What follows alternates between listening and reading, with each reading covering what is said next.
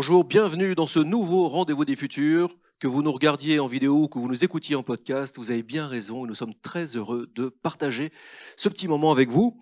Depuis 12 ans, le Rendez-vous des Futurs explore les changements en cours en multipliant les regards, les points de vue, en démontrant l'importance de la couleur, de la nuance, de la conversation. Je suis Éloi Choplin et cette émission est proposée et conçue grâce aux enthousiasmes et aux talents conjugués de JD Carré, du Cube et de l'écosphère Egelos. IA, métaverse, robots, hallucinations, Roland Barthes, enfants gâtés, solidarité, football. Après ce petit jingle, je vous propose de plonger gaiement dans notre 155e émission du Rendez-vous des Futurs.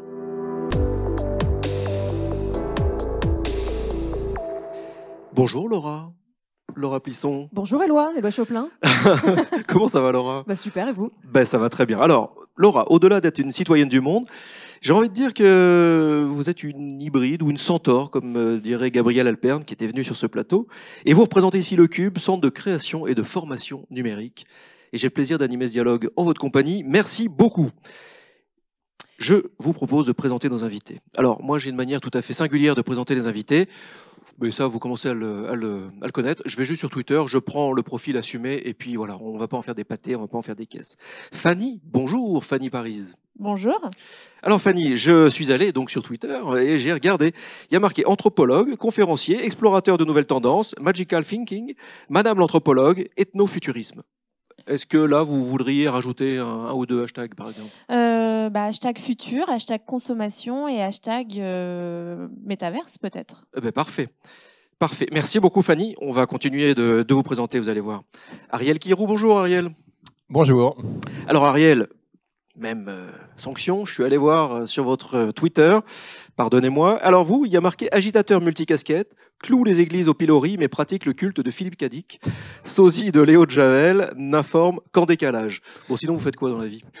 Oui, je dors. Ah Parfait. Voilà. Mais on pourrait rajouter dans les imaginaires du futur. Voilà. Dans les imaginaires voilà. du futur, Hein, effectivement. Qui est le nom du, du livre que j'ai sorti en 2020 et, qui va être édité en mars. Et mars. nous en parlerons tout à l'heure, vous allez voir. Fanny, Ariel, une rencontre, une rencontre qui vous a fait twister, qui vous a fait changer, qui vous a fait euh, peut-être changer de braquet, même une rencontre.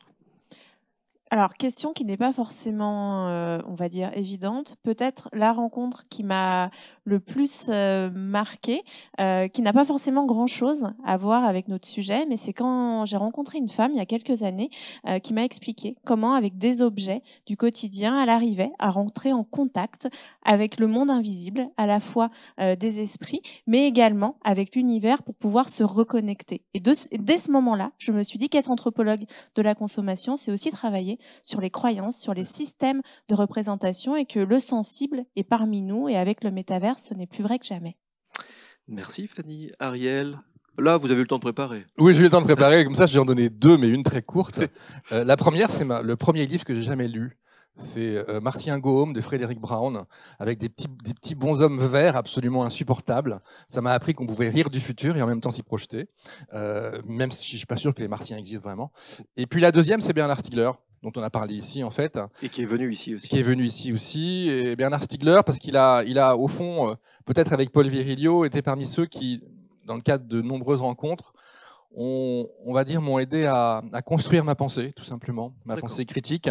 Et, et surtout, un point que, que, ce qui, m'a, qui est pour moi essentiel, c'est que euh, c'est sans doute grâce à Bernard Stiegler que j'ai pu apprendre à comprendre l'ambiguïté consistant à, pratiquer dans le monde des nouvelles technologies et à en être euh, l'un des plus féroces critiques. Voilà. Donc euh, ça, c'est grâce à lui que j'ai su résoudre cette ambiguïté ou ce paradoxe d'être à la fois dedans et en étant dedans, d'en faire une sorte de critique radicale. Merci Ariel. Euh, Ariel, qu'est-ce que vous dites à un ado de 14 ans quand il vous demande ce que vous faites dans la vie à part dormir? Parce que ça, ça va lui donner envie. Je lui dis bizarrologue. Je suis Bizarrologue. bizarrologue, en fait. Pourquoi? Je lui dis alors non, c'est la dernière chose que j'ai dit à un jeune lorsqu'il m'a demandé, en fait, parce que je change chaque fois, en fait. 14 Euh, ans. C'est important l'âge que c'est à 14 ans qu'on commence Oui, à devoir savoir ce qu'on va faire dans la vie. Alors justement, bizarrologue, en tout cas c'est, le dernier mot que j'ai utilisé, parce que donner une définition dans le cadre du monde tel qu'il est aujourd'hui, c'est assumer le fait qu'il ne va pas changer. Or comme mon horizon, peut-être pour mes enfants, mes petits-enfants, mes pour l'avenir et de le foutre en l'air et de le transformer radicalement, il faut que mon activité soit hors des cases, hors des normes. En gros, qu'elle ne soit absolument pas macroniste, qu'elle soit hors du travail, et donc bizarrologue. Ça, au moins, ça fait réfléchir. Merci Ariel. Fanny, vous, vous dites quoi?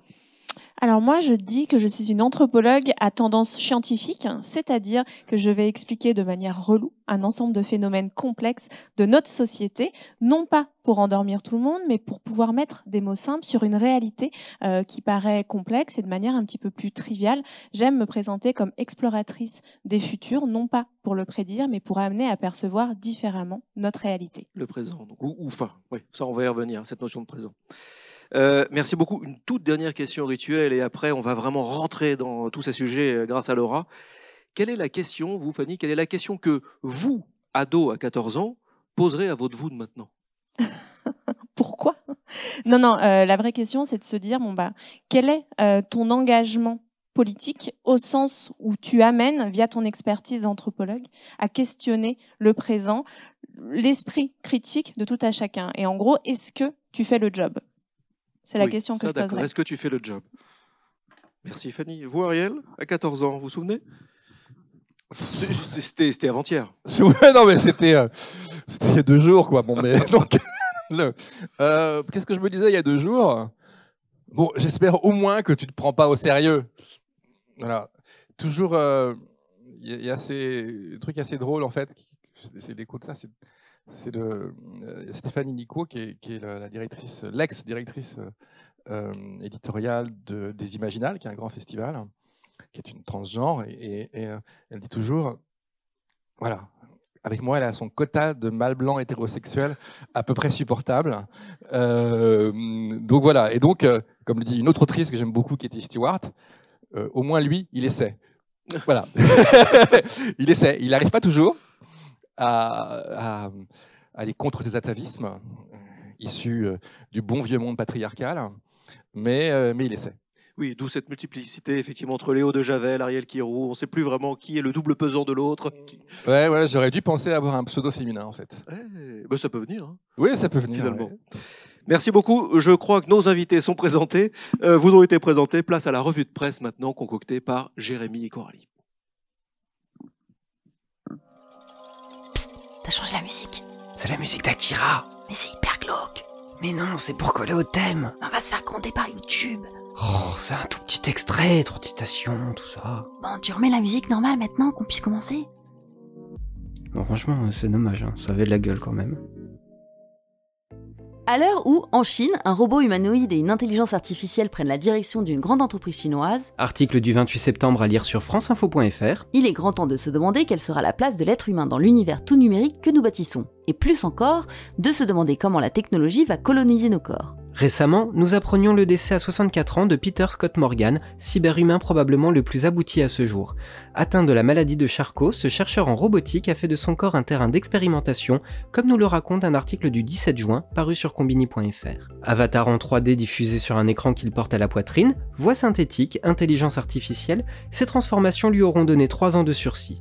Il lègue notamment une fondation à son nom qui a pour objet de proposer un avenir alternatif dans lequel nous fusionnons avec l'IA et la robotique pour se libérer de nos contraintes physiques et mentales. Dans une tribune publiée sur le journal du CNRS, le chercheur en robotique Nathanaël Jarassé met quant à lui un bémol à l'enthousiasme des transhumanistes en rappelant que pour l'instant, nous ne faisons que réparer des corps, pallier à des dysfonctionnements ou des handicaps, et ce au prix de longues adaptations et rééducations.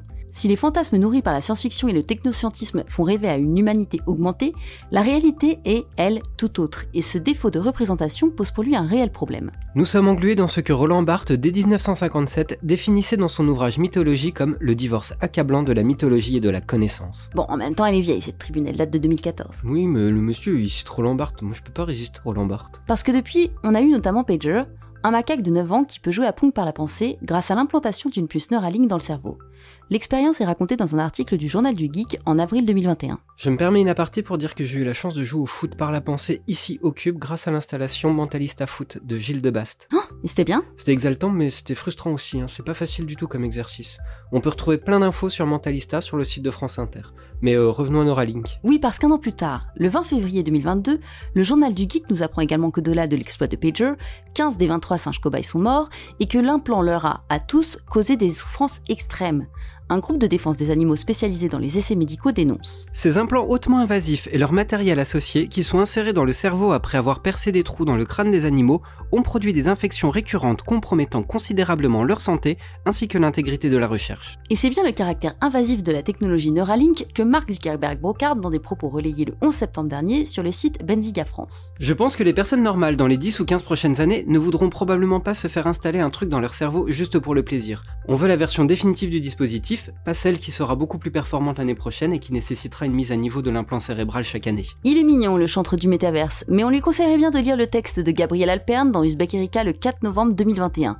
La philosophe de l'hybridité s'inquiète de l'émergence programmée de cet univers parallèle et virtuel. La réalité est-elle devenue ennuyeuse au point qu'elle ne nous suffit plus et que nous avons besoin d'en créer d'autres? Ce faisant, elle critique surtout la pensée transhumaniste, libertarienne et ultralibérale. Le métaverse, c'est l'annihilation du doute, l'avènement de la certitude à toute épreuve, le cartésianisme extrême. Tout ce qui a trait au flou, à l'incertitude, à l'imprévisible, à tout ce qui dépasse l'homme, doit être effacé. Ainsi, l'humain entend refuser à la réalité toute possibilité de lui échapper. Il ne s'affirme plus seulement comme un animal différent au centre du monde, le transhumanisme veut en faire un dieu, omnipotent, omniscient et immortel, mais dans un monde terriblement étriqué car issu de cerveaux limités. C'est oublier que, comme le disait César Pavese, l'imagination humaine est immensément plus pauvre que la réalité. N'est-il pas temps de nous réconcilier avec elle? Tu savais qu'il y avait des cafards cyborgs maintenant? Non. Si, si, il y a des chercheurs, ils leur ont mis des petits sacs à dos connectés à leur système nerveux et ça permet de les télécommander.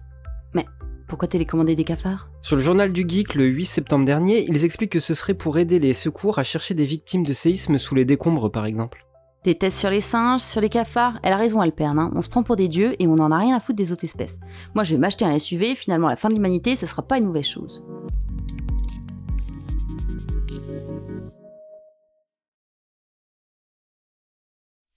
Vous êtes toujours en train de regarder ou d'écouter en podcast Le Rendez-vous des Futurs, ce 155e épisode du Rendez-vous des Futurs. Euh, nous sommes toujours euh, bien, nous sommes toujours avec Fanny Paris et avec Ariel Kérou. Je présente un livre, L'humain augmenté, cyborg, fiction et métaverse, une publication de la Fondation Jean Jaurès. Euh, dans la collection des cahiers de tendance, qu'est-ce que je pourrais dire? C'est quatre auteurs, quatre angles de vue, et nous, nous, on a beaucoup, beaucoup de chance, puisque nous avons deux de ces auteurs, mais citons quand même les deux auteurs qui ne sont pas là, euh, Diana Filipova et Jean-Michel Beignet. Je vous invite d'ailleurs à retrouver les émissions que nous avons eues, puisqu'ils sont déjà venus dans des rendez-vous des futurs. Euh, finalement, Fanny, euh, nous sommes vraiment heureux de vous avoir, parce que vous étiez la seule que nous n'avions pas eue. Je suis ravie d'être là. Laura, j'ai envie de dire que là, c'est à vous. Absolument. Euh, merci beaucoup, notamment pour la revue de presse. Euh, voilà, on a parlé un peu d'humanité augmentée, de cyborg, d'Elon Musk. Ce sera des sujets qu'on aura l'occasion d'aborder euh, dans cet échange. Mais tout d'abord, je voudrais commencer par une définition, une question assez simple, mais qui, je pense, en fait, pourrait prendre toute la, toute la longueur de cet échange.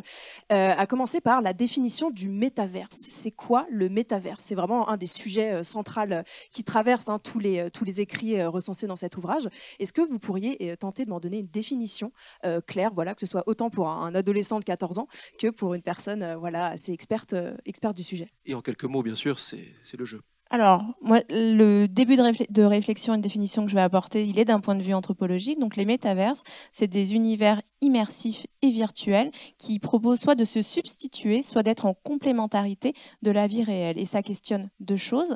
La première, c'est le rapport entre le visible et l'invisible. Comment, via d'autres formes d'univers et notamment virtuels, on peut étendre le champ de la réalité? Et en termes d'expérience humaine, ça amène à questionner la digitalisation de nos modes de vie, c'est-à-dire l'hybridation entre différents niveaux de réalité, la vie physique, la vie digitale et la vie virtuelle. Et enfin, euh, ça met en tension une représentation du monde très, on va dire, occidentalo-centrée, où on va avoir une frontière très floue entre ce qui est lié au monde physique et ce qui, est lié à un autre pan euh, de notre réalité. Et avec euh, les métaverses et l'imaginaire que ça diffuse et que ça permet de faire voyager entre ces niveaux de réalité, ça amène à ouvrir un autre pan de notre rapport euh, au vivant et de la place que l'on veut se donner dans l'univers. Ariel? Oui, bah, de toute façon, c'était une définition très complète. Hein. donc, non, ce qu'il faut. Moi, j'ai tendance à. c'est pour ça que je voulais qu'elle commence, parce que ça me permettait de, Réfléchir. non pas, oui, de réfléchir, donc voilà, et puis de, et puis de, de, de compléter surtout, en fait. hein. Et euh, pour moi, le métavers, c'est rien d'autre que ce qu'on appelait la réalité virtuelle. Voilà. Donc, euh, d'un point de vue marketing, marketing, c'est devenu le, le métaverse. Mais au fond, effectivement, c'est cette idée d'un monde virtuel. Dire, au départ, c'est uniquement ça, c'est-à-dire d'un monde en parallèle d'une autre qui serait un monde entièrement numérisé, un monde en fait dans lequel nous naviguerions comme dans un univers parallèle, mais au sein duquel on aurait quand même beaucoup de mal encore à manger du canard à l'orange. Voilà. Euh, donc, euh, donc voilà. Donc c'est c'est a, a priori uniquement cela, parce que à un moment donné, moi, je veux dire, euh, c'était à la fin des années 80, début 90, j'avais testé les premières expérimentations de réalité virtuelle au centre Pompidou, c'était de Scott Fisher. J'avais un, immense casque avec des images qui me faisaient un peu tourner la tête, et puis un immense gant de données, en quelque sorte, dans, le sous-sol de, Beaubourg. On était déjà dans une sorte de métaverse. Voilà. hein. Donc, euh, ne pensons pas que c'est nouveau. Voilà. Et ça n'a jamais marché euh, vis-à-vis du grand public. Donc, ne pensons pas non plus qu'on y va quoi qu'il arrive. C'est quand même deux, points qui me semblent assez essentiels. Euh, merci beaucoup Ariel pour cette euh, réponse très intéressante. Alors justement, vous le dites, et c'est notamment euh, des, propos qu'on retrouve très largement dans vos ouvrages, les métaverses ne sont pas du tout quelque chose de nouveau, c'est déjà des choses qui existaient dans la science-fiction avant que les technologies puissent permettre de le créer de manière un peu, un peu concrète. Pourquoi, du coup, si c'est voilà, un média, un médium qui existe depuis des années et des années, il y a une effervescence en ce moment euh, collective dans les médias, etc., qui parle du métaverse en continu depuis deux ans, en flux tendu. On a constamment des actualités, des articles qui sortent sur ça. Pourquoi, si c'est quelque chose qui existe finalement depuis 20 ans, 30 ans, on en parle euh, de manière absolument euh, exponentielle dans les médias aujourd'hui? Pourquoi ça prend une telle place actuellement? Bah, déjà, avant de répondre à la question, rappelez quand même que le terme métaverse, il est issu en tant que tel à la lettre d'un roman de 1992 euh, d'un auteur qui s'appelle Neil Stephenson, dans un roman qui s'appelait Snow Crash, en français Le samouraï virtuel. Déjà, je crois que c'est un point important. Euh, c'est un point d'autant plus important avant d'aller sur la réponse à la question, euh, que le métaverse de Neil Stephenson, qui, petite digression, est toujours le chef futuriste d'une boîte qui travaille sur des réalités virtuelles et de la réalité augmentée, de la réalité hybride, qui s'appelle Magic Leap, qui est une sorte de start-up ayant annoncé euh, la Lune et étant encore à quai, hein, étant encore en gros euh, presque sous terre, tellement ils ne font rien, en étant bien payés euh, par des euh, investisseurs. Donc, Ça c'est dit. voilà, donc, euh, donc voilà, Magic Leap, Neil Stephenson. Voilà. Mais ce qu'il faut bien dire, c'est que dans le monde de Neil Stephenson, bah, ça marche pas forcément bien, mais on peut tout faire dans le métaverse. On peut se droguer, on peut même quasiment, on peut même mourir. Euh, c'est une vraie différence par rapport au métaverse de- tel que tel qu'on le voit aujourd'hui, où pour l'instant on ne peut même pas y aller. Donc euh, et surtout y vivre. Euh, donc voilà. Donc pourquoi est-ce qu'on en parle autant? Voilà. hein, la question c'est effectivement euh, celle-là. Pourquoi est-ce qu'on en parle autant aujourd'hui? Je crois que, alors même que, une nouvelle fois, ce ne sont rien d'autre que des mondes dans lesquels on se projette. Hein. la, différence, c'est que le métaverse, par rapport au monde littéraire dans lequel on se projette, c'est, en termes de nature, c'est pas fondamentalement différent du monde littéraire. Quand on est dans la salle de cinéma, on plonge dans un monde. Et, euh, euh, bien évidemment, lorsqu'on est dans un jeu vidéo, en plus, on, agit en quelque sorte et on a le sentiment d'être totalement euh, immergé en quelque sorte dans ce monde-là. Donc, quelle est la différence? Ça qu'on peut se poser. Quelle est la différence et pourquoi est-ce que maintenant on en fait un, un tel, euh, un tel pâté pour chat? Bien, euh, je dirais que d'abord, c'est parce que le monde des technologies fonctionne toujours en, se cherchant de nouveaux Eldorado. Hein, C'est-à-dire, euh, il faut toujours repousser, trouver des frontières quelque part.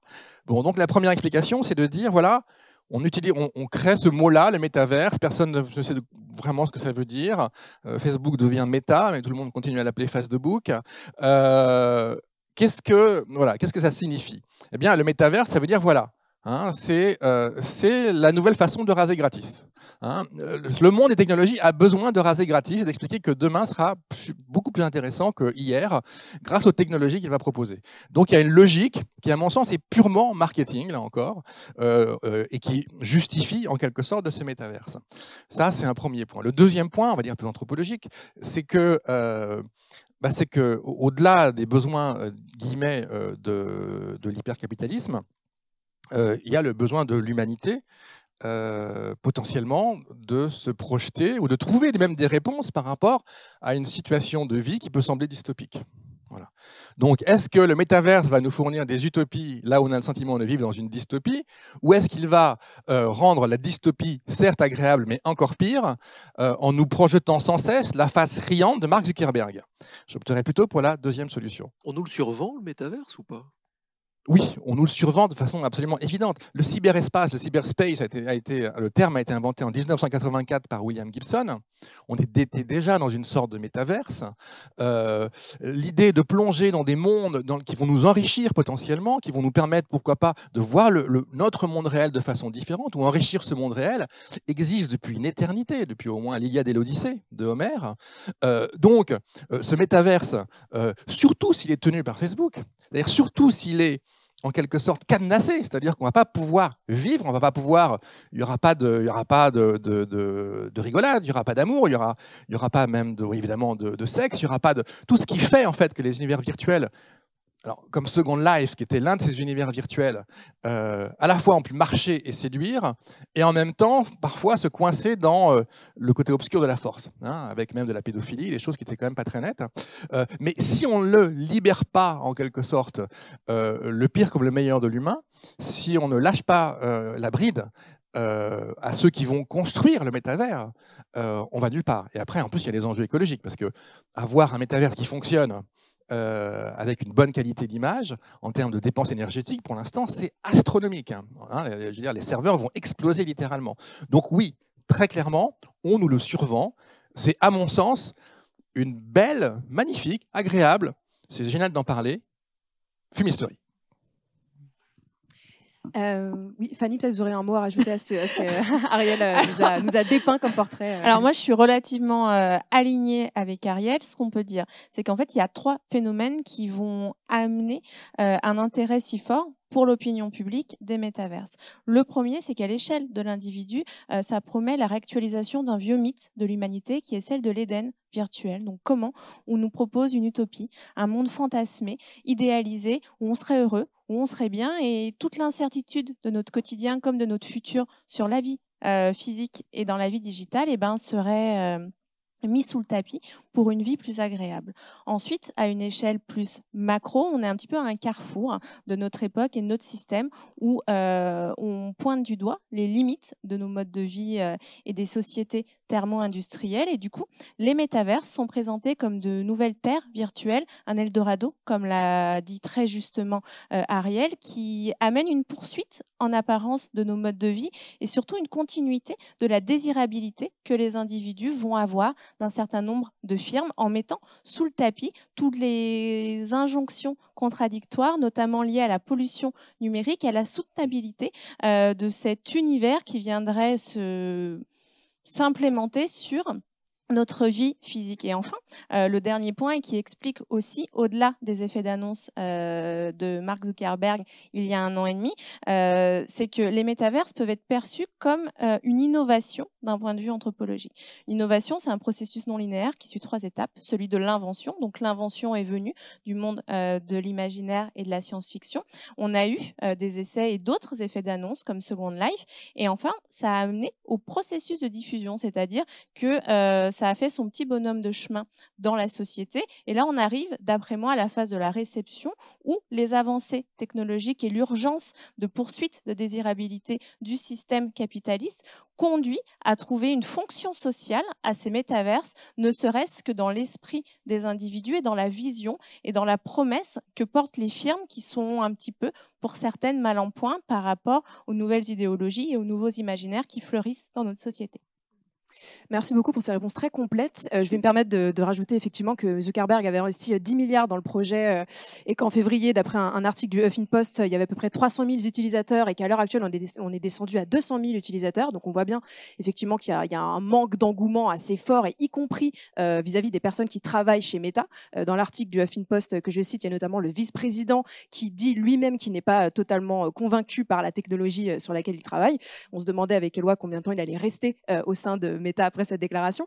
Euh, pour compléter ce que vous disiez, dans l'ouvrage, Jean-Michel Béni en parlait aussi comme d'une forme un peu de, transcendance, de crise existentielle, comme si c'était une espèce finalement de, de fuite en avant euh, vis-à-vis -vis voilà, d'une réalité, d'un monde présent qui est quand même assez anxiogène et très chargé par des actualités euh, sombres.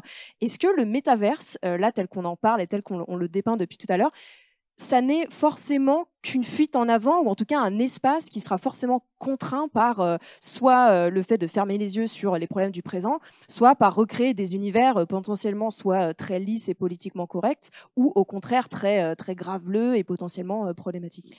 Pour le moment, du moins, comment les métavers sont présentés et imaginés, ce n'est pas un nouveau monde, c'est la réactualisation, comme je vous le disais, d'un vieux mythe, celui de l'Éden, et c'est surtout la possibilité, du moins en apparence, offerte d'aller dans un autre espace, un échappatoire à la réalité. Par rapport à tous les investissements ou toutes les stratégies euh, d'entreprises qui sont en train euh, de se développer, on est sur une, duplication stricto sensu de notre réalité. Donc il serait illusoire de croire que cette utopie euh, verra euh, un jour euh, le jour pour le coup euh, dans ces univers-là, mais ça amène davantage à questionner le futur de nos démocraties, de nos sociétés, la place des GAFAM dans notre vie. Est-ce que politique et règles d'utilisation vont se confondre? Il y a tout un pan de recherche sur le techno-féodalisme qui est très intéressant par rapport à ces métaverses. Et au-delà de ça, tout ce qui va être lié au Web 3, ça questionne à la fois la pertinence de nos modes de vie et surtout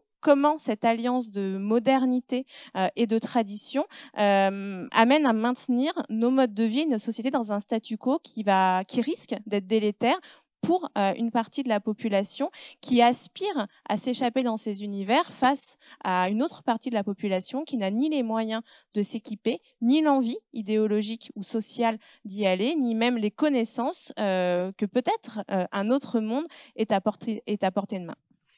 Euh, Fanny, juste le, le techno-féodalisme, euh, qu'est-ce que vous voulez dire par là? C'est euh, chaque pays a ses droits et il y a des entreprises qui sont au-dessus des nations et c'est ça? Exactement, on est face à, on va dire, à l'affaiblissement du rôle des États-nations face à des firmes qui fonctionnent par monopole et qui vont avoir une incidence directe, comme on va dire les seigneurs au Moyen Âge, sur la population. Et du coup, c'est un petit peu ce qui est en train de se passer déjà euh, à l'échelle du monde, on va dire, digital par rapport aux réseaux sociaux, ou parfois entre ce qui se passe au café du commerce sur Twitter ou sur Facebook, et bien la frontière entre le monde privé et le monde public s'étiole. Et dans ces métaverses, qui pour le moment sont en train d'être préemptés par ces nouveaux seigneurs euh, du Web 3, ça questionne à la fois la liberté d'expression, nos droits euh, et l'organisation de nos sociétés à venir entre ces trois niveaux de réalité. Oui, pour euh, rajouter un point, euh, euh, au fond, finalement, derrière le métaverse, et, une nouvelle fois, pour ne pas être que négatif, hein, vous remarquez cet effort, cette tension pour essayer de... il y a deux, dimensions, quelque part, hein, si on devrait simplifier, à mon sens, hein, si on doit simplifier l'analyse.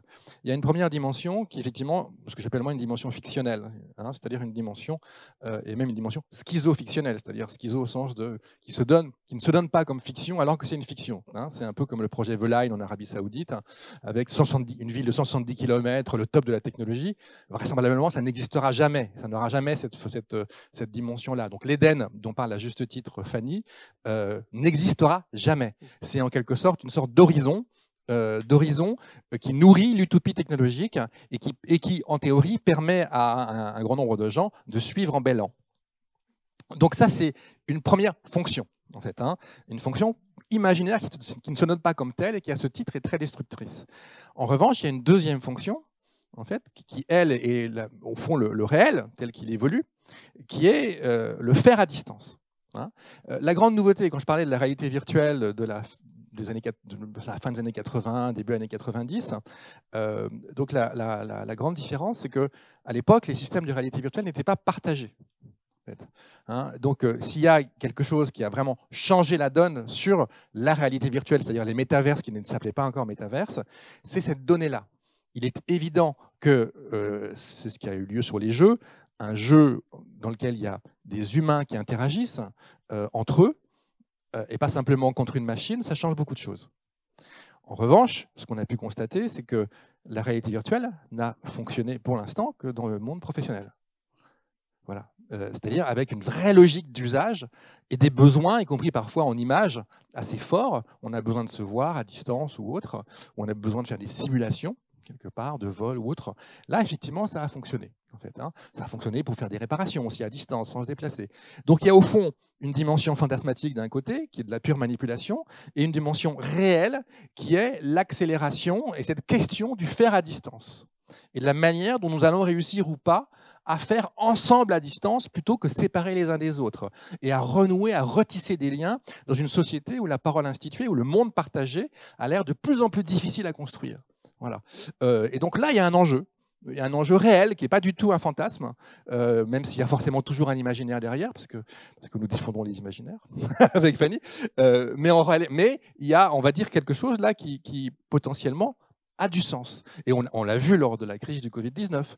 Hein, C'est-à-dire que la question de se dire comment on fait ou on refait société à une époque où la parole instituée a de moins en moins de poids et où les gens font de plus en plus chez eux est une vraie question. Voilà. Ce n'est pas la question de Mark Zuckerberg. Merci beaucoup Ariel. Euh, je, vais, me permettre de rebondir sur une remarque que vous avez faite, euh, Fanny, tout à l'heure. Vous parliez notamment de la question des lois euh, qui régissent justement ces, univers. Et il y a une notion que je trouve intéressante euh, que vous développez dans, l'ouvrage, Ariel, par rapport à ça, c'est la notion de paratonnerre par rapport au rôle que joue la science-fiction, euh, un peu comme garde-fou, si on peut dire, vis-à-vis -vis justement de, de, cette frontière entre le marketing, ce qu'on veut nous vendre, du métavers, etc., etc. Et ce que c'est en réalité? Et vous dites notamment, comment dire, de, de l'ASF qu'elle est un paratonnerre parce qu'elle nous permet de rendre visible, hein, je, généralise un petit peu, les dangers euh, que peuvent sous-tendre un peu ces nouvelles, euh, ces nouvelles technologies et qu'elles permettent du coup aussi de, rendre euh, l'humanité consciente des dérives que ça peut avoir.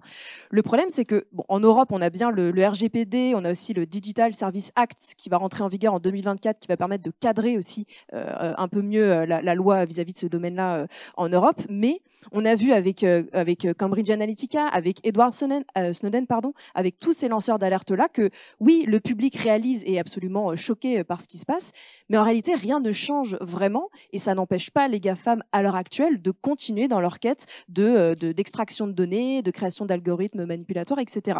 Donc, si vous dites que la science-fiction a effectivement ce rôle de, paratonnerre vis-à-vis des, dérives de la technologie et du métavers en l'occurrence, euh, est-ce que ça fonctionne véritablement? Euh, Et de quoi ce paratonnerre-là nous protège-t-il vraiment?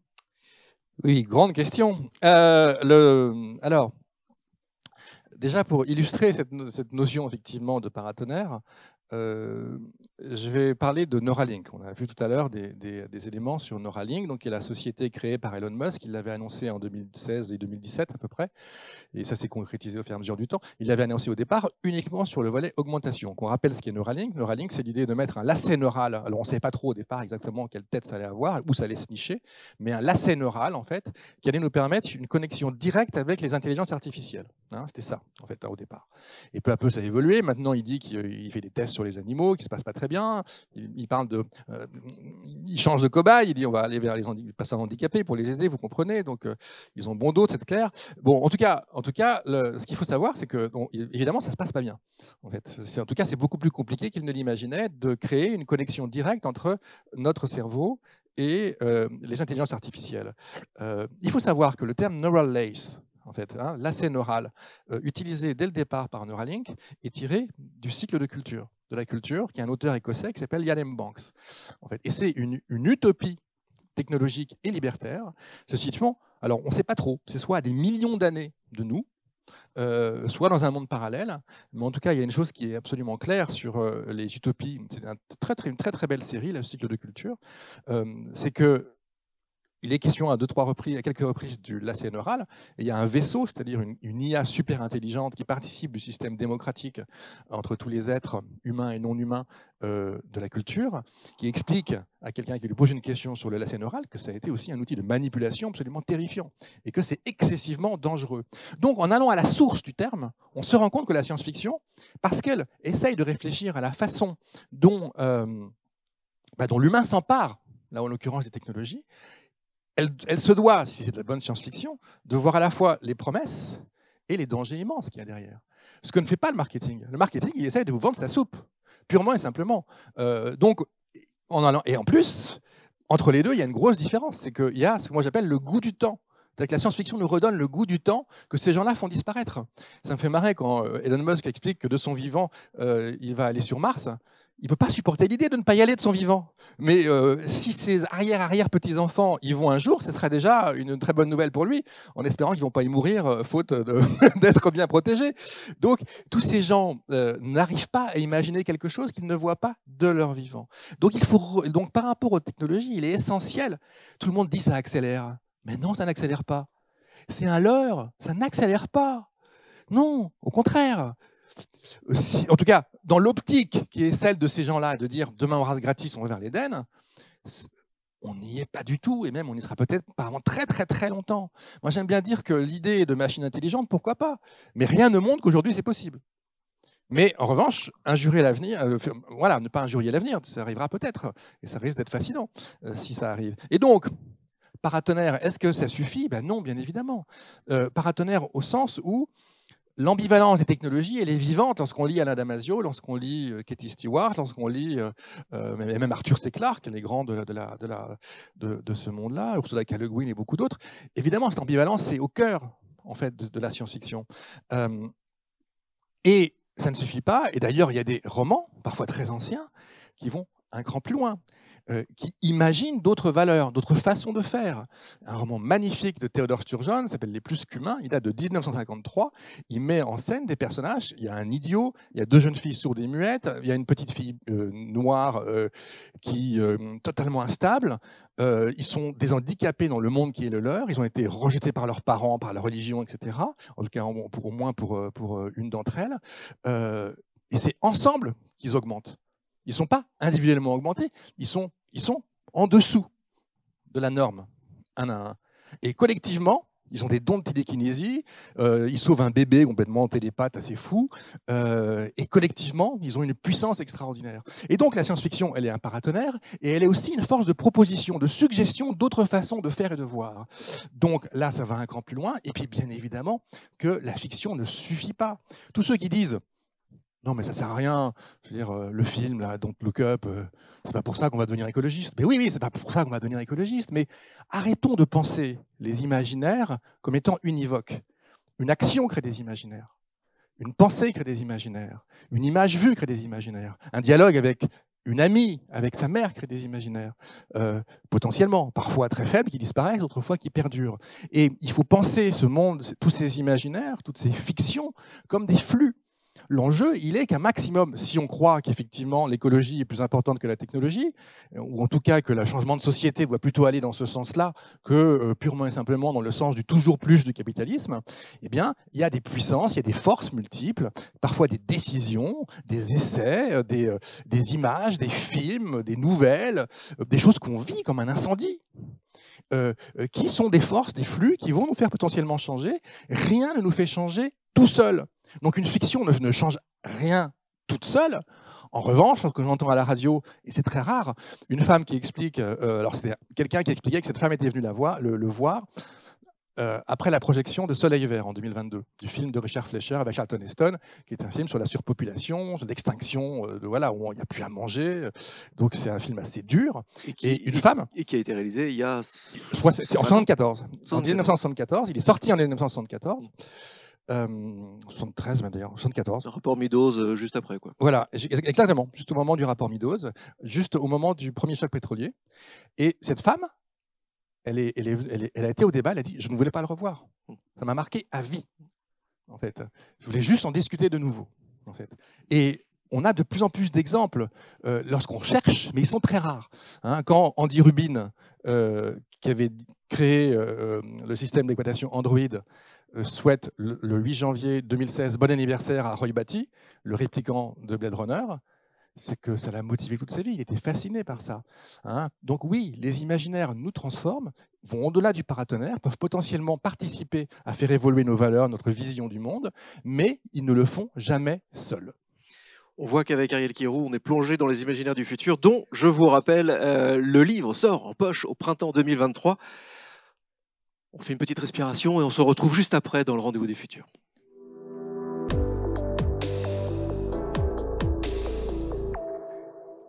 Toujours dans cette émission du Rendez-vous des Futurs, euh, Laura, euh, on poursuit, on poursuit. Absolument. Euh, merci beaucoup Ariel pour expliquer notamment ce que, ce que vous voulez dire, ce que vous voulez dire par paratonnerre et la science-fiction.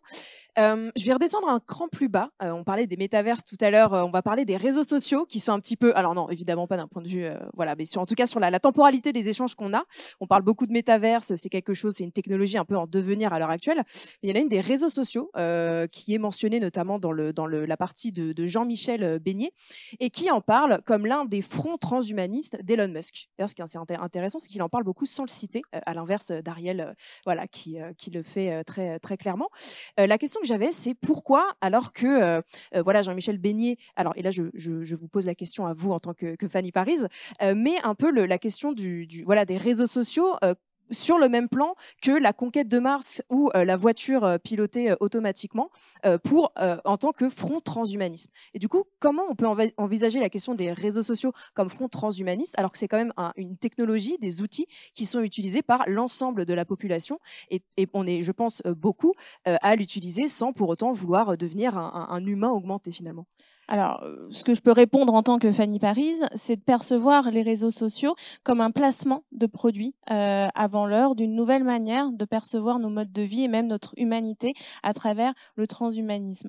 Euh, faut se dire que dans toute société, et notamment sur les questions des nouvelles technologies, on va avoir des pionniers, on va avoir des personnes très éclairées et très engagées d'un point de vue euh, politique qui vont prendre de la distance à la fois vis-à-vis des évolutions numériques et technologiques, mais également par rapport à la place qu'ils vont donner dans leur société. Mais pour une partie euh, hyper importante euh, de la population qu'on a tendance à oublier quand on est chercheur, intellectuel ou entrepreneur, et ben il n'y a pas forcément cette distance et cette prise de recul critique parce que eux, les réseaux sociaux, ils les vivent, euh, ça participe à leur information au quotidien, à échanger et même à faire société. Et quand je dis placement de produits avant l'heure, c'est une autre approche et une autre euh, interprétation par rapport à la vision marketing qu'Ariel peut avoir des métavers, c'est de se dire que par rapport à toutes ces informations-là, toutes ces idées euh, qui vont être véhiculées, ben, ça participe, bon an, mal an, à acculturer les individus à une autre manière d'être humain, à une autre manière de percevoir leur quotidien. Et ce qui est intéressant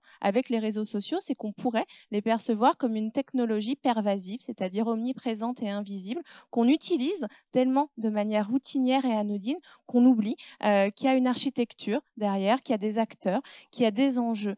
Et au final, lorsque l'on peut être seul et ensemble, notamment euh, avec les réseaux sociaux, on a la théorie du petit monde qui permet aussi d'aller plus loin dans cette grande famille de l'humanité sur les réseaux sociaux. Et ben c'est peut-être la première étape euh, d'un humain transhumaniste, accessible à tout le monde, sans qu'on en ait vraiment euh, encore conscience. Et là où pour moi, euh, via ma fenêtre d'anthropologue, il faut questionner dès à présent parce que si euh, être euh, augmenté, non pas par la technologie, mais par rapport à ce qu'elle nous propose en termes de services invisibles et diffus dans notre société, eh ben peut-être qu'on sera moins critique, moins attentif ou moins inquiet quand on aura une autre forme de transhumanisme qui va s'imposer ou qui va être proposée à nous pour être très court cette fois-ci, parce que sinon, je vais- mon, mon temps va.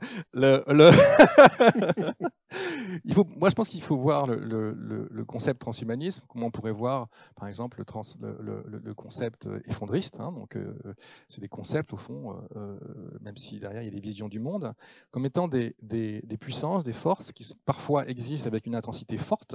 J'ai par exemple ceux qui en font la promotion, les premiers, hein, donc un Ray Kurzweil pour le transhumanisme, qui était un peu l'un des personnes à l'origine, ou euh, Yves Cochet, par exemple, pour l'effondrisme, euh, et euh, à intensité faible, voire très faible.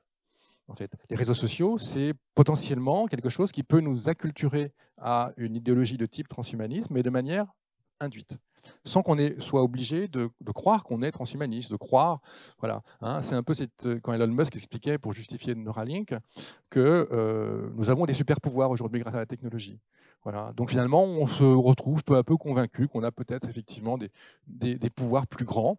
Euh, on ne se dit pas transhumaniste, mais d'une certaine manière, sans qu'on s'en rende compte, cela participe d'une logique, voilà, d'une logique qui pourrait potentiellement amener à quelque chose de plus puissant en termes de transhumanisme. Du coup, si je vous demande ce que vous pensez du rachat de Twitter par Elon Musk, je pense que la, la réponse est vite euh, répondue, comme euh, d'aucuns diraient.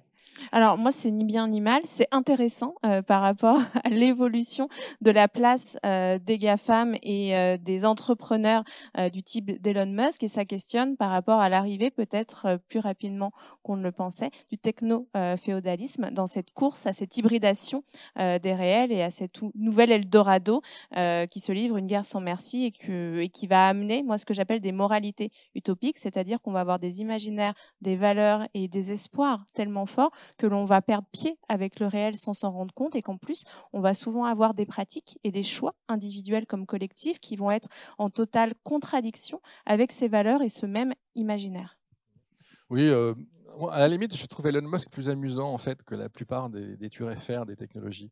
Là où il faut se méfier. Oui, peut-être, ouais, ouais, mais Ouais, il a- il a- exactement, il a- ouais, ouais. et quand il avait envoyé, par exemple, sa, préciser. quoi. sa voiture, ouais, il avait envoyé sa, sa voiture dans l'espace avec, euh, avec euh, un, un extrait de fondation, avec euh, la musique de David Bowie, et puis le, le- le- le- le- d'ailleurs le, le mannequin de David Bowie, en fait, avec aussi des références à, à- à Douglas Adams, en fait, et le guide du, du voyageur galactique. Donc il a quelque chose de pop, en fait, qui effectivement, bon, d'ailleurs, le, le rend plus ou moins séduisant. Mais euh, sur le fond, je pense qu'il rachète Twitter, ne va pas changer grand-chose à Twitter, en termes d'usage. Voilà. La seule chose que ça pourrait changer potentiellement, c'est qu'effectivement, c'est cette guerre. Et, peut-être qu'effectivement, qu'on apprécie ou pas ce monde hypercapitaliste, euh, plus il y a des acteurs différents, euh, mieux c'est sans doute en quelque sorte pour, euh, pour, euh, pour ceux qui, qui, euh, qui les utilisent. Donc oui, si ça se concentre encore plus, c'est peut-être pas forcément un bon signe, mais à mon avis, le problème est ailleurs. Je ne pense pas que ça change grand-chose sur le fond. Merci. Euh, il ne nous reste plus beaucoup de temps. Je vois que l'horloge a filé un petit peu, je crois. Ouais. Si, Euh, si tu veux une toute dernière. euh, Toute dernière question, euh, ce sera la, la plus euh, Pas la plus longue du la, coup. la plus la plus la plus dernière. Euh, juste, on parlait euh, du coup de, de voilà de d'évolution technologique, d'évolution des mentalités aussi, de, de, de beaucoup de choses qui sont amenées à bouger et finalement pas tant que ça. Ariel, vous nous disiez que voilà c'était aussi un peu un leurre cette évolution euh, exponentielle des technologies. Euh, moi, j'ai une question euh, qui en fait euh, ce que je me pose personnellement en fait assez régulièrement. Euh, Est-ce que vous pensez euh, sincèrement que, au vu de la, situation, euh, voilà, du contexte géopolitique actuel qui commence à être vraiment de plus en plus crispé, de plus en plus compliqué à, beaucoup d'égards, tout ça additionné à la crise, voilà, des, des ressources, le changement climatique qui s'accélère, etc. Est-ce que vous pensez que, à l'horizon 2050, qui est notamment le, parti pris que vous prenez dans, dans l'autofiction que vous avez écrit dans l'ouvrage, est-ce que vous pensez qu'on aura encore les moyens d'avoir un, un, métaverse un peu au niveau mondial, les moyens humains et les moyens technologiques pour établir un tel environnement euh, d'ici euh, 30 ans Alors, même si je fais de l'ethnofiction, je ne fais pas de futurologie, donc je vais botter en touche pour répondre. Euh, une approche techno-solutionniste dirait qu'effectivement, en fait, c'est possible, tout simplement parce que euh, les systèmes techniques qui permettent d'accéder à ces univers-là vont évoluer et seront euh, moins gourmands en énergie et seront forcément plus inclusifs et permettront d'avoir cette fameuse réalité. Si on se fait un petit peu plus l'avocat du diable et qu'on va en contre-courant, on se dit que c'est peut-être euh, un rêve d'enfant gâté parce que euh, au final, on va face à l'affaiblissement des ressources naturelles, on va devoir choisir entre un IRM, un scanner ou euh, aller faire ses courses dans les métavers. C'est une manière encore beaucoup plus pragmatique. La dernière crise majeure que l'on a traversée et qui n'est pas terminée, qui était celle de la Covid-19, a rendu utile euh, et stratégique l'utilisation des métavers dans un certain nombre d'actions individuelles comme collectives, privées comme publiques. Mais si on a d'autres crises qui viennent à questionner les réseaux énergétiques, les interactions à l'échelle d'un territoire, d'un État ou, du, ou d'un ensemble d'États, peut-être euh, que les métaverses deviendraient trop dangereux ou ne seraient euh, tout simplement plus une préoccupation pour une partie importante euh, de la population et pour les États-nations tels qu'on les connaît aujourd'hui. Mais finalement, investir tous ces milliards dans euh, les métaverses, dans des nouveaux développements, dans même euh, vouloir aller sur Mars, en balancer des bagnoles, etc., etc., est-ce que c'est pas une sorte d'énorme fuite en avant? Tous ces milliards-là pourraient être fléchés autrement et pourraient nous permettre de, de changer un petit peu les choses. Est-ce que est-ce que c'est pas complètement suicidaire et volontaire ou pas euh, de la part de, de Musk et des autres Alors, je ne peux pas parler en leur nom car je ne les connais pas personnellement. Par contre, s'ils veulent assurer euh, le maintien de nos institutions et de nos modes de vie à tout prix, c'est la meilleure solution pour y parvenir. Et l'avenir Mm. nous dira si effectivement c'était un pari gagnant soutenable et cohérent avec l'ensemble des crises avec lesquelles nous allons devoir composer, et certainement plus rapidement qu'on ne le pense. Oui, il y en a encore une dernière question qui était, euh, euh, qui aurait mérité une émission à elle toute seule, quasiment. Euh, donc sur l'avenir de- des métaverses, euh, tout dépend de, de ce qu'on entend par métaverse. Si on entend par métaverse la vision qu'on a aujourd'hui Facebook Ouais. et qui a été transmise par Mark Zuckerberg, je pense que ça ne verra jamais le jour tel quel. Si on entend par métaverse des systèmes, C'est-à-dire qu'un À univers distance. comme métaverse, un univers publicitaire, voilà, finalement, ça marchera pas. Voilà, non, je pense que ça ne marchera pas. Et en plus, d'abord, déjà, il y a d'autres euh, entreprises qui aujourd'hui, notamment en Corée du Sud et ailleurs, créent des métaverses. Donc, il va y avoir une multiplicité de métavers. On ne sait pas ce qui va, ce qui va en, donc de, de systèmes de réalité virtuelle partagés, en fait, hein, parce que hein, ce n'est que ça, une nouvelle fois. Euh, donc, on ne sait pas trop ce qui va en ressortir. Et rien ne dit qu'il n'y aura pas des systèmes de réalité virtuelle partagés en 2D avec des fils euh, hyper low-tech euh, et dont vont s'emparer peut-être, pourquoi pas, comme on l'a vu en Afrique avec les mobiles euh, hyper bas de gamme, pour avoir des échanges en, en réel euh, tout à fait intéressants, mais dans une logique qui ne sera pas tout à fait low-tech, mais en tout cas absolument pas high-tech, euh, telle qu'elle est mise en scène par Mark Zuckerberg. C'est-à-dire qu'au fond, euh, les technologies, euh, les technologies elles, ne sont pas ce que les ingénieurs ou les gens de marketing en font, elles sont ce que ceux qui les pratiquent en font. Donc il y aura des détournements, il y aura des, il y aura des métaverses alternatifs, il y aura des tas de choses potentiellement où il n'y aura rien du tout. En tout cas, ça ne va pas être tel qu'on nous dit que ce sera. Ça, c'est sûr et certain. Hein? Bon, voilà, premier point. Deuxième point, oui, on pourrait. Donc ça veut dire qu'on pourrait réfléchir à une écologie. On a besoin d'une écologie des nouvelles technologies. Aujourd'hui, il n'y a pas d'écologie des nouvelles technologies, hein, au, sens d'une écologie qui est au-delà de l'économie. L'économie faisant partie de un des éléments d'une écologie. Je pense que ça, il y a une urgence à créer une écologie, en quelque sorte, de tout ça. Enfin, sur l'idée de ces milliards dépensés et tout le reste, euh, par, alors même qu'effectivement, il y a d'autres enjeux. Moi, j'ai en tête ce chiffre de 500 milliards, euh, déjà 300 milliards de dollars pour Veline par l'Arabie Saoudite.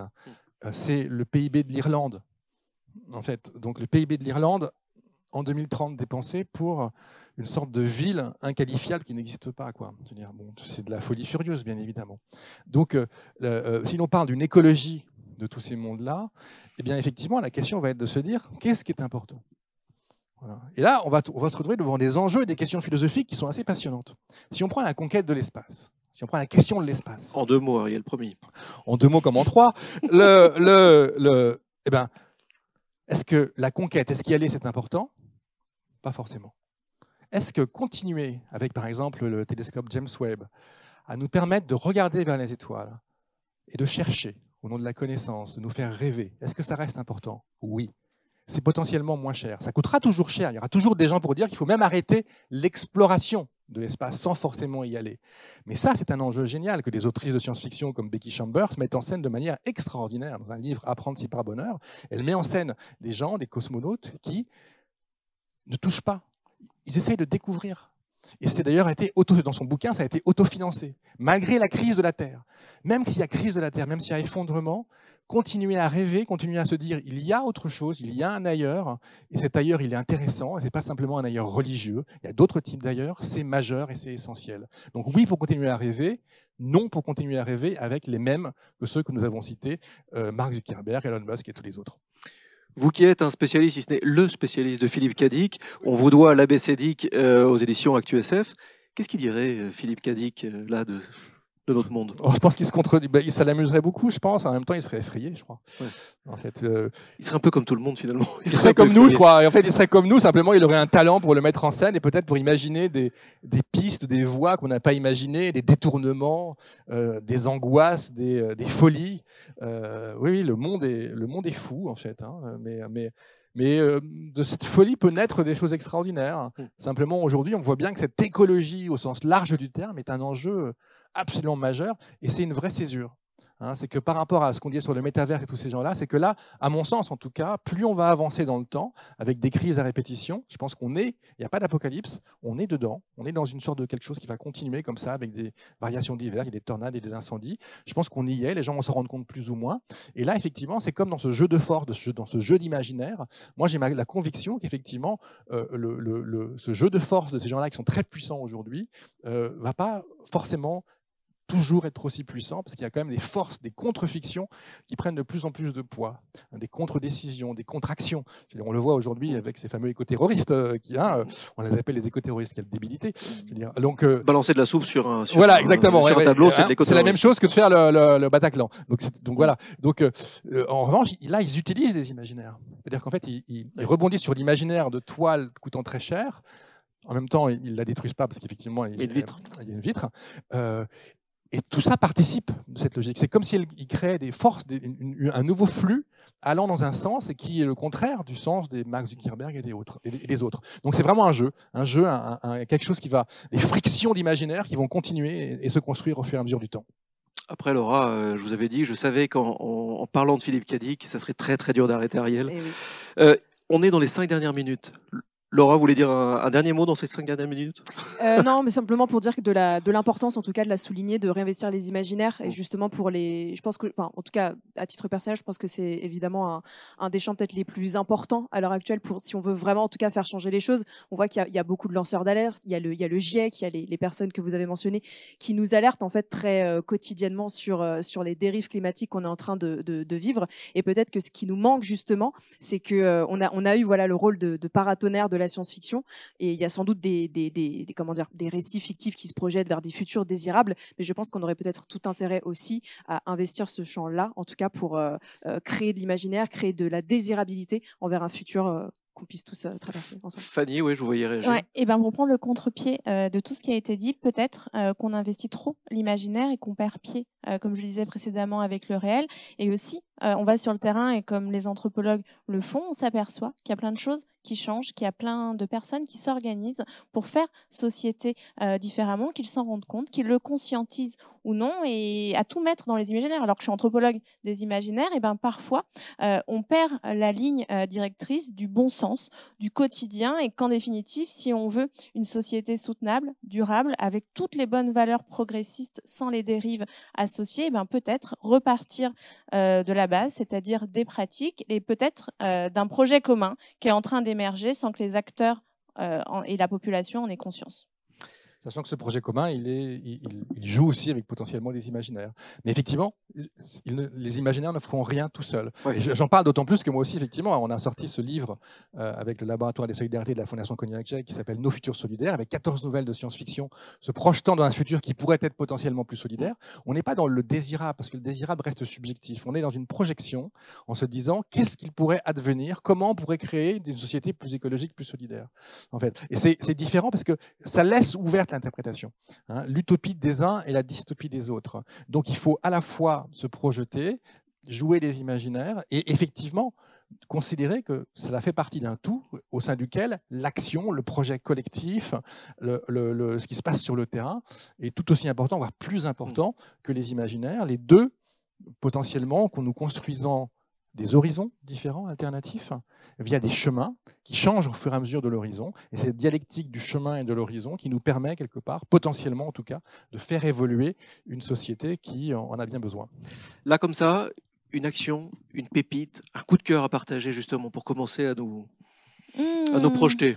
Vous, Fanny Paris ou Ariel Kirou euh, Euh, Une pépite, euh, tchou, tchou, tchou, difficile euh, à dire comme ça, bah, c'est peut-être euh, oser la déconnexion, en fait, tout simplement. Déjà, arrêter de regarder les informations et toutes les initiatives de rachat, euh, Mm. de nouvelles expériences, et peut-être qu'en regardant autour de nous, dans l'univers immédiat, d'autres imaginaires, euh, d'autres embryons de futur émergeront et seront déconnectés d'une doxa dominante où le libre arbitre disparaît plus en plus. Moi, c'est très simple, c'est un livre. Alors un livre lequel qui est sorti en septembre 2022 de Becky Chambers, que j'ai cité, qui s'appelle Un psaume pour les recyclés sauvages. C'est une sorte de conte philosophique dans une planète qui s'appelle euh, donc une lune, la lune Panga. Et euh, là, la transition est totalement réalisée. Et le robot, le robot, donc euh, ce recyclé sauvage, c'est des robots qui ont du jour au lendemain quitté toutes les usines euh, pour essayer de comprendre ce que ça veut dire que l'humanité. Ils ont refusé l'éternité, refusé l'immortalité. Ils ne se réparent pas, ces robots. En fait, et c'est une sorte de chemin d'un- d'une moine de thé, une miel. Euh, c'est un bouquin extraordinaire, c'est très fin, très subtil, très accessible, et c'est comme une sorte de, monde- de monde parallèle qui tisse une utopie de, vers là où on pourrait aller, où par exemple les gratte-ciel sont en caséine, donc ils se fondent complètement dans une logique de, de, bah, de cycle de la vie et des saisons. Euh, c'est extraordinaire, c'est c'est une sorte de, de bain de, de- de bonheur, de jouvence que ce, euh, que ce livre, un psaume De pour les recyclés sauvages, de Ouais. Becky Chambers, Becky Becky avec un. Y, et Chambers, Chambers. voilà, qui est une autrice américaine. Je, je vous le conseille. Et le, le deuxième tome de cette série, c'est un bouquin très court, sortira normalement en mars, voilà, le 2023. Merci beaucoup Ariel Kirou, merci Fanny Paris, merci d'avoir accepté notre invitation. Merci Laura d'avoir accepté de jouer le jeu Avec de, ce, ce défi qui vous a été lancé. Cette émission est maintenant terminée. Vous pouvez la retrouver en replay, évidemment, sur, euh, bah, sur le site rendez-vous-des-futurs.com, mais aussi sur YouTube. Tiens, d'ailleurs, un pouce bleu, un commentaire, un partage, tout ce qui fera bouger l'algorithme pour essayer euh, de pousser malgré lui un peu d'intelligence tout en haut de toutes les timelines, euh, bah, ce, sera, ce sera plutôt un bon geste et un bon signe. Dans mon cœur, il y a une salve d'applaudissements et une brassée de gratitude envoyée vers Laura, Nils et toute l'équipe du Cube. Euh, Tristan au plateau, au son, aux lumières, cœur, cœur, clin d'œil, Tristan. Jordan, Jonathan, Jérémy au platine, à la production à la réalisation. Vous êtes talentueux et en plus, les garçons, vous êtes beaux. Euh, et euh, grande gratitude vers toute l'équipe du formidable Écosphère Aguelos qui, entre Bordeaux et Paris, n'en finit plus de me surprendre. Bienveillance, compétence, résilience. N'oubliez pas, ensemble, partageons le changement et à tout de suite sur les réseaux. Culture, éducation, environnement, innovation sociale, philosophie, sciences, numérique. Depuis 2010, le projet des Rendez-vous des Futurs explore le monde qui vient et propose des émissions en public et diffusées en direct. Tous les mois, des personnalités phares de notre époque viennent dialoguer et partager leur vision prospective. C'est avec plus d'une centaine d'invités éclectiques et des dizaines de chroniques que nous vous invitons à vous interroger sur notre monde et à imaginer celui de demain. Suivez-nous, abonnez-vous et ensemble, partageons le changement.